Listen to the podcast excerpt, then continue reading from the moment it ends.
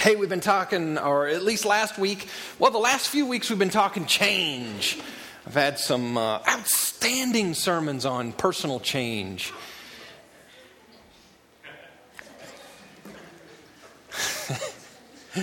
last week we talked about sanctification, and we kind of went through the nuts and the bolts of that, and uh, how God is just like working in our life to get us to a point where we are conducive to his blessing and conducive for him to produce fruit in our life and, and really get us moving and win in the game of life.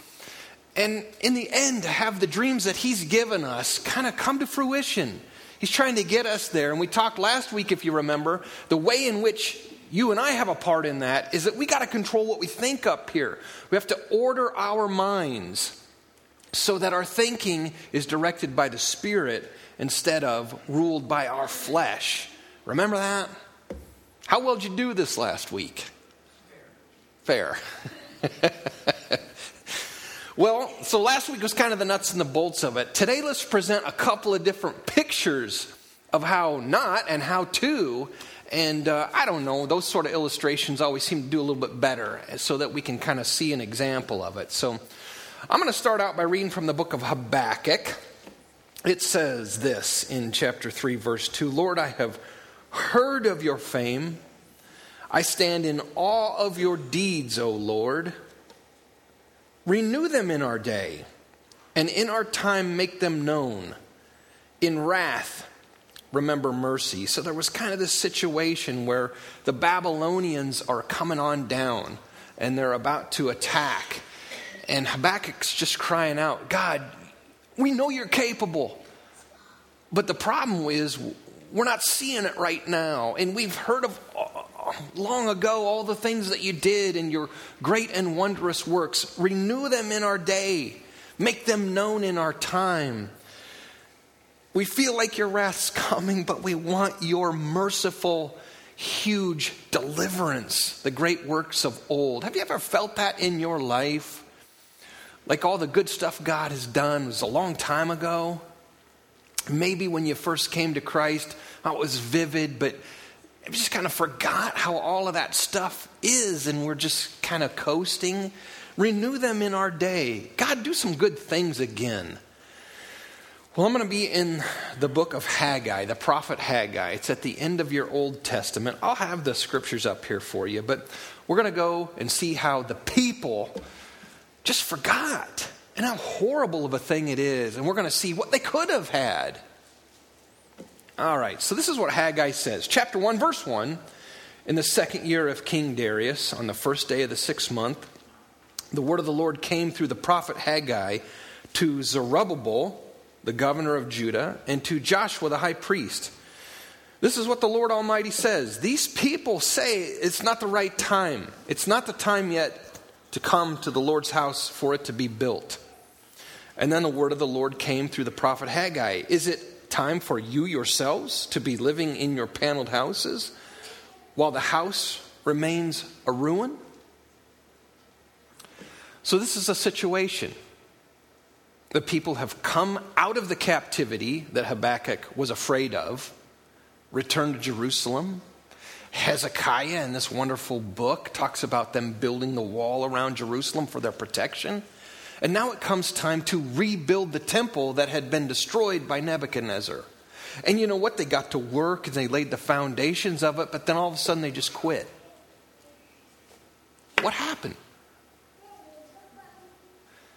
The Bible tells us that as they talked about this, some of the older people who had seen the older temple, they were like bummed because the new one was just not going to be as great.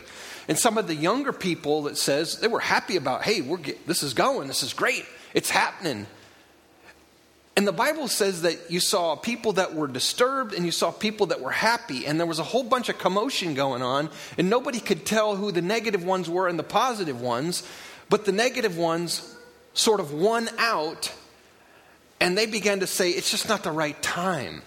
And you can hear what they say ah, you know, it's, we're just a brand new, we're just getting started again. We're, we're trying to get on our feet as a nation again.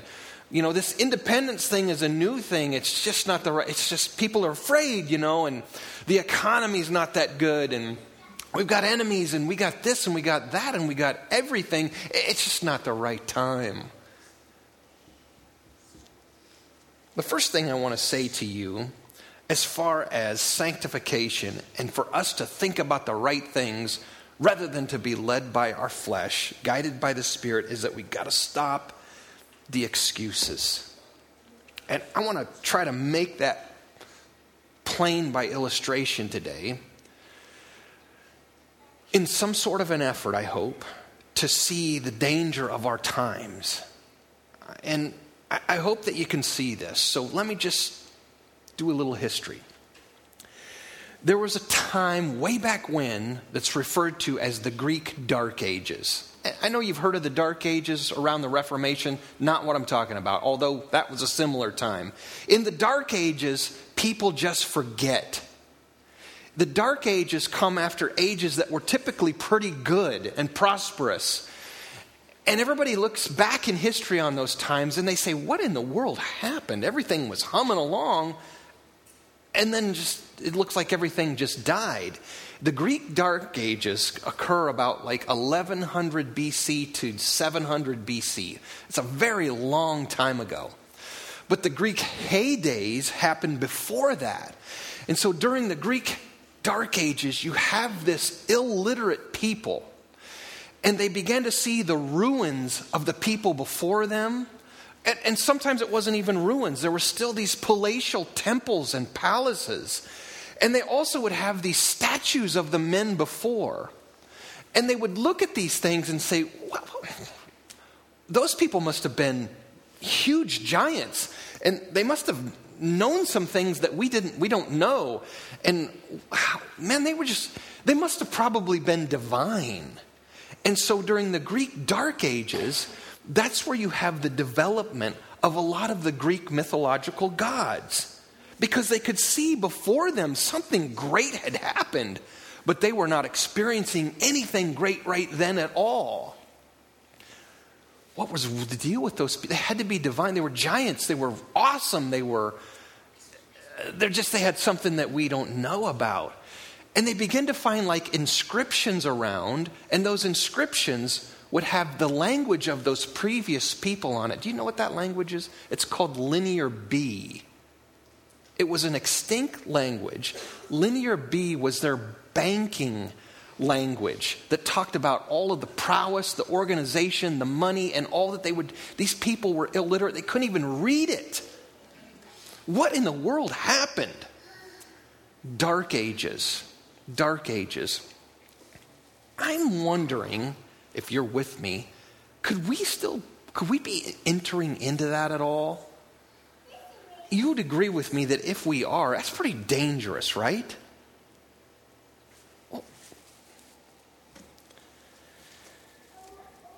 Could we build the transcontinental railroad in four years like they did a long time ago? You think we could redo that? What about the folks in the 60s who built our interstate system just like that? Do you know how difficult it is to build a road today? How come those people were so effective so long ago and we struggle? We are inheritors of what those people did, but we are not really continuers. Have you ever noticed that? You got to look at some history to see that stuff. We are not as prosperous as those people were back then. We've not been to the moon in 47 years. 47 years ago, we went to the moon with primitive computers and limited engineering. How come we ain't been back? Do you even see in the next 47 years that we got a shot at getting there? What's happening? Have you ever considered that? I know some of you believe we haven't even been there, it's just a hoax, right? well, there's got to be some sort of answer because why could we go there so long ago and not go back? What is happening to us? Could we be entering into dark ages? That's something to consider. Hollywood can't make a movie anymore. Have you noticed that? The only way Hollywood is still in business is because of Marvel comics that they make and because of the redos of the old epics that they used to make. They can't make a movie anymore. At least we still got Eastwood, though. But he's about to go. Then what are we going to do? Nobody tunes into the award shows anymore. Have you noticed that? Oh, it's a waste of time. Drivel. When I was a kid growing up, you could take all your toys, your record players, everything, you could turn it over, and what did it say? Made in China. How did we get to that? What happened? We have been fighting in poverty stricken Afghanistan for 18 years without a result.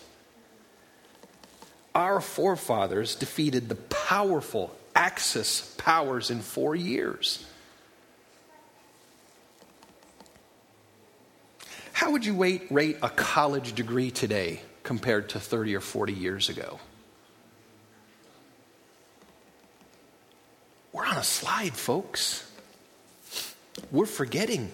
Oh, you're right. We've had some technological advances, no doubt about that.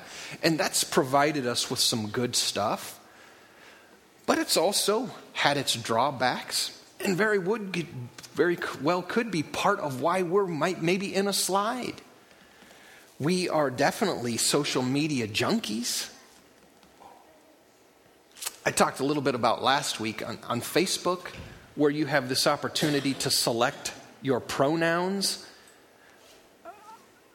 And all of the, the, the engineering and the intellectual to make that social media available and all of the technology to make all this information at our fingertips, which is a good thing, we are now considering what God said in the beginning male and female, and it was great. Do you see our drift into primitive, dark thinking? We are in it, folks. We are in it. And this is exactly what happened to the people in Haggai.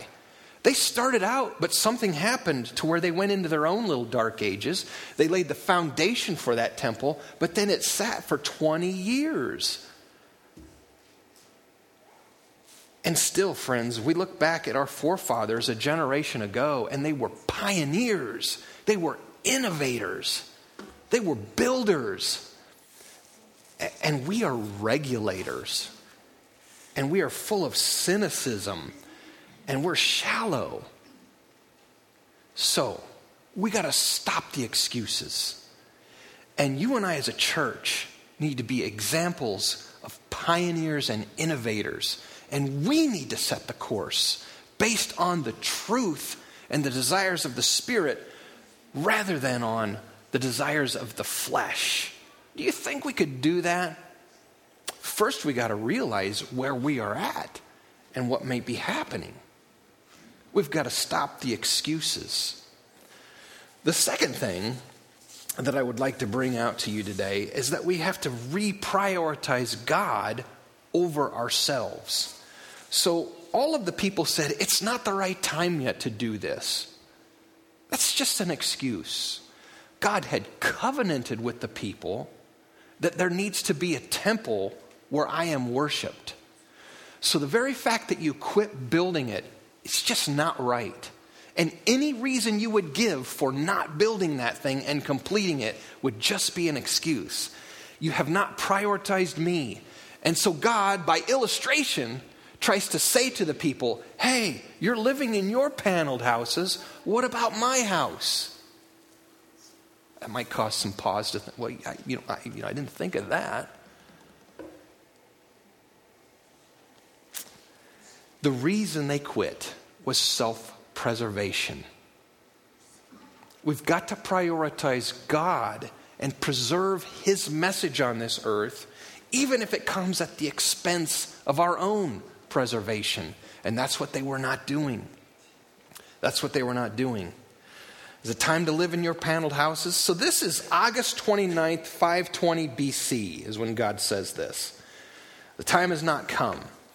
So you can hear there's enemies, there's this, there's that. It's not the right time. Now listen to me. People say when God wants to do it, he'll get it done. Eh, and there is certainly truth in that. But it's not a good thing when it, when it comes to the point that we neglect our duty, and then by saying that, we sort of blame God for it. What a double whammy. This is not what we should do. We've got to get over ourselves and our flesh and our comfort, and we got to launch out and be pioneers that prioritize what God wants. And you and I, as a church, are to be the examples of that. To be an alive example in a society that's in a slide. That's what our calling is. No more excuses. The sluggard says there's a lion in the road, a fierce lion roaming the streets. And so he never goes outside, and he just stays inside to preserve himself. This is the pretext of laziness. And so God rebukes from happenstance because he wants us to listen to him and follow his desires.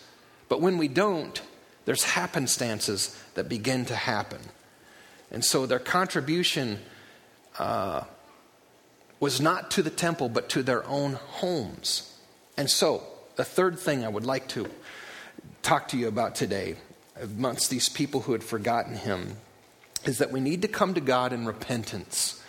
And repentance means we need to change our mind. It's everything that I talked about last Sunday. We need to change our mind and we need to think according to his leading. Can we do that? Here's what verse 5 says in Haggai. Now, this is what the Lord Almighty says. You need to give careful thought to your ways. That's what we got to do today. You've planted much, but you've harvested little. You eat, but you never have enough. You drink, but you never have your fill. You put on clothes, but are not warm. You earn wages only to put them in a purse with holes in it. Have you felt like that stuff?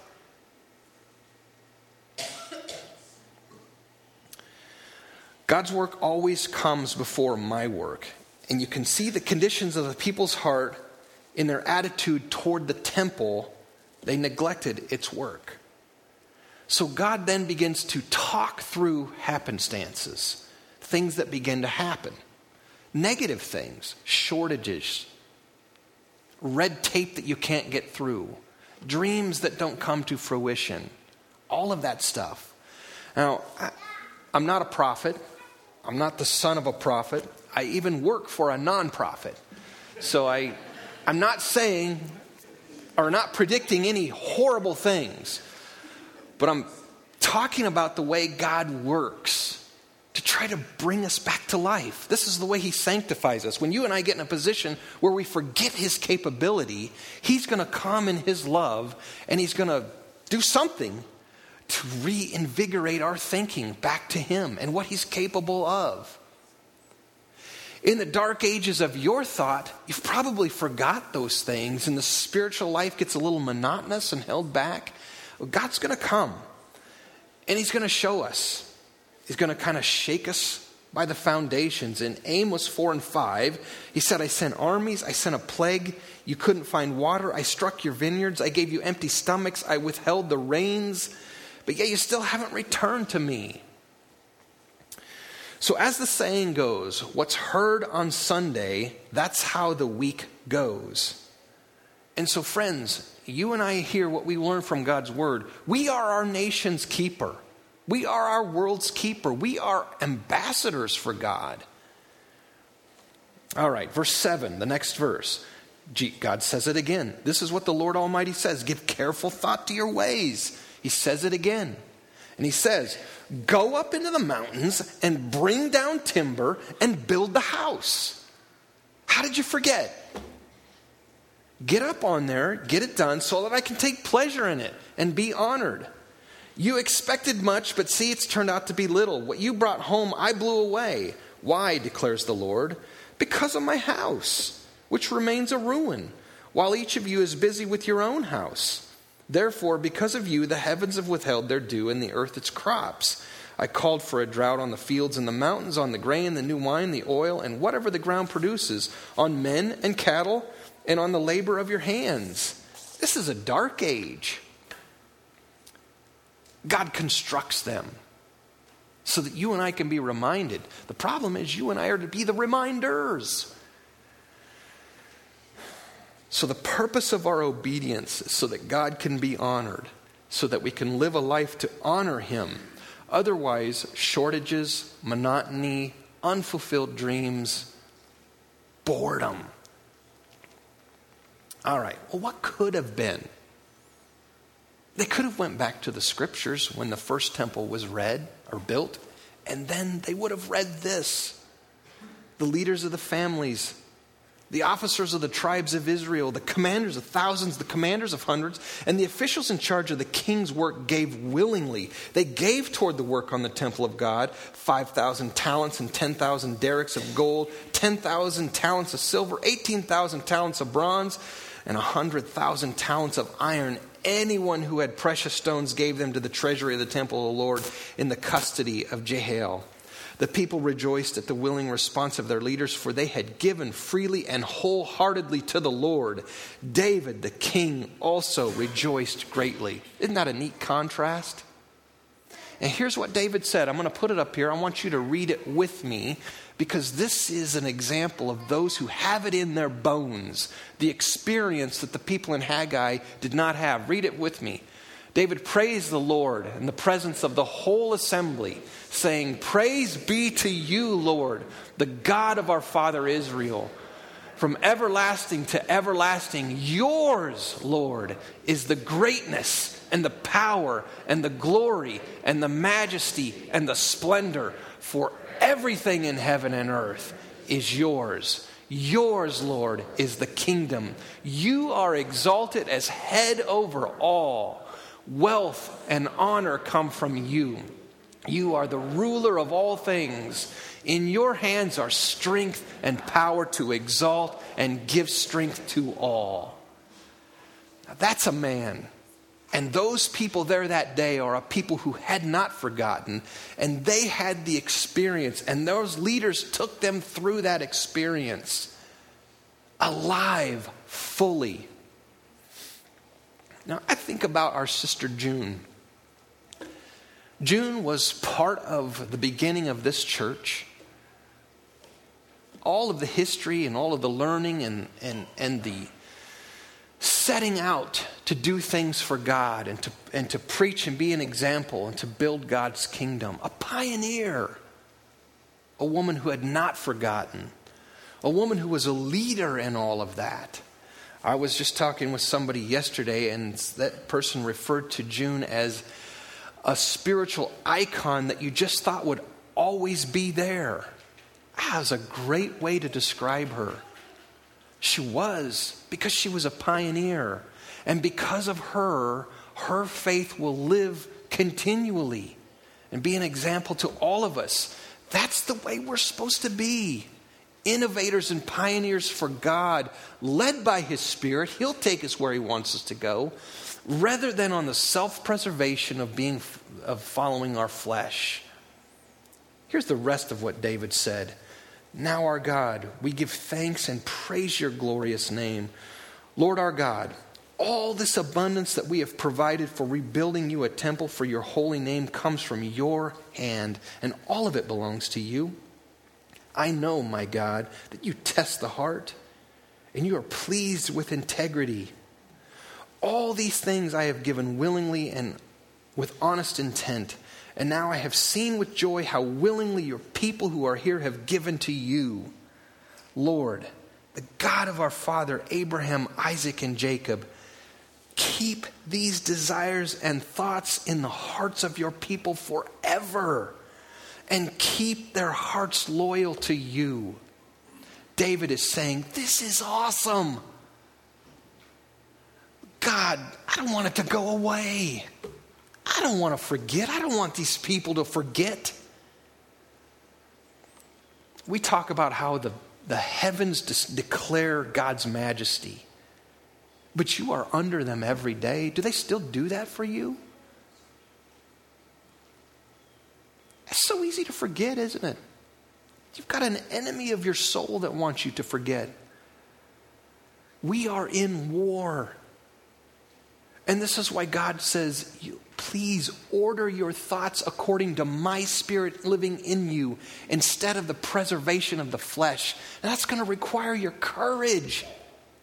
It's going to require you to renew your thoughts to Him and His desires. And that's the next thing I want to go. We got to renew a right spirit within us. And we got to ask God to help us with that. It's the next verse in Haggai.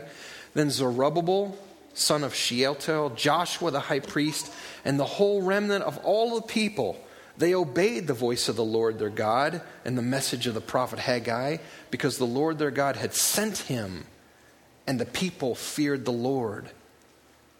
They feared the, had the reverence for God and what he wanted. And so within three weeks of God coming to them through Haggai, they changed their mind and they began to build. Proverbs 9:10 the fear of the Lord is the beginning of wisdom. If we revere God and his spirit and its direction, that is a wise person and God's going to take the wise person and make them conducive to his blessing and fruit. The fear of the Lord is the beginning of wisdom. Knowledge of the Holy One is understanding. Psalm 2:11 Serve the Lord with fear and rejoice with trembling. This requires our courage.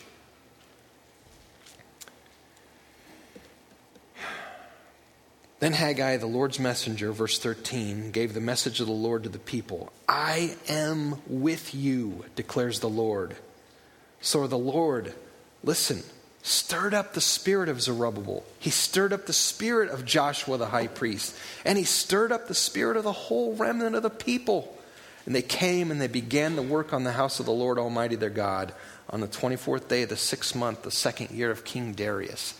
Let's ask God, God, stir it up in me. Help me to think differently. Help me to be more in tune with what you are capable of and what you want to do. Help me, God. I, am stuck in the mud. My thinking is so habitual. Last point we got to overcome fear with faith. How did they get there? It was fear. Fear caused them to preserve themselves. And in all of that, it is un, we are unable to please God through faith because we're operating in fear. This is chapter 2, verse 1. On the 21st day of the seventh month, the word of the Lord came to the prophet Haggai Speak to Zerubbabel, the governor, speak to Joshua, the high priest, and speak to all of the people. Ask them, Who of you is left who saw the house in its former glory? How does it look to you now? Does it not seem to you like nothing? And here's what he says But now be strong, Zerubbabel. Be strong, Joshua. Be strong, all you people of the land, declares the Lord, and work. I am with you, declares the Lord Almighty. This is what I covenanted with you. I covenanted. You and I had an agreement that my temple would be there as a house to worship. I didn't go anywhere. This is what I covenanted with you when you came out of Egypt. I didn't go anywhere. My spirit remains among you. And then here, do not fear. Go up into the mountains, cut the timbers down, and build the house so I can be honored. Don't stop. I know there'll be a lion out in the road. Don't stop. I know it'll cost money. Don't stop. I know it'll require courage. Don't stop. Don't stop. This was our agreement. Why would I lead any other way than for you to finish building this building? Don't stop. There is no good excuse. Don't stop. Friends, you and I have to be led by the Spirit. Otherwise, our lack of courage will cause us to preserve our flesh and our comfort. This means everything to you in your daily walk. This means everything to you for your dreams coming true. One last verse will be done. This is Ezra chapter 6. It says this The elders of the Jews continue to build and prosper under the preaching of Haggai the prophet. They finished building the temple according to the command of the God of Israel and the decrees of Cyrus, Darius, and Artaxerxes. The temple was completed on the third day of the month of Adar in the sixth year of the reign of King Darius. Four years it took them to complete that. But four wonderful years it was. Four wonderful years that all of their children got to see something happening and having a prosperous experience with the great God of heaven that the heavens declare his majesty. You got kids. What do you want for them? You got dreams. What do you want out of them? Don't forget. David cries out to God. Don't let him forget. Keep this feeling all the time and let the people always be faithful to you.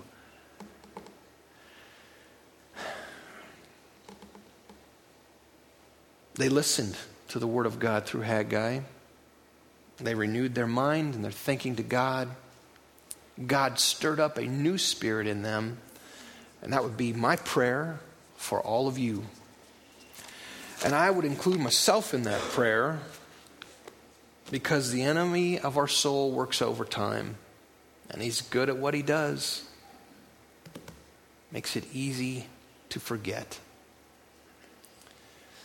Great God, creator of all, ultimate builder, ultimate innovator, the one who makes all things new, the one who does all things well, the one who is always effective, the one who always declares and then it comes to be, the one who has always been, always is, and always will be the great I am. God, give us a measure of your spirit and help us to commit today to follow its leading and its desires rather than our own. God, take us places.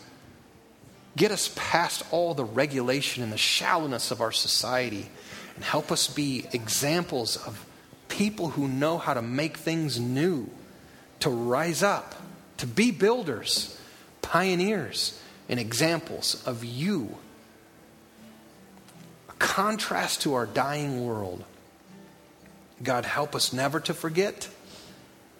But God, we ask you now, humbly before you, we ask, stir the same spirit up in us so that we can have the experience, that we can be reminded, be jarred loose of our forgetfulness. God, we recommit to you today to follow you in your spirit. We pray the blessing to come will be ours to experience.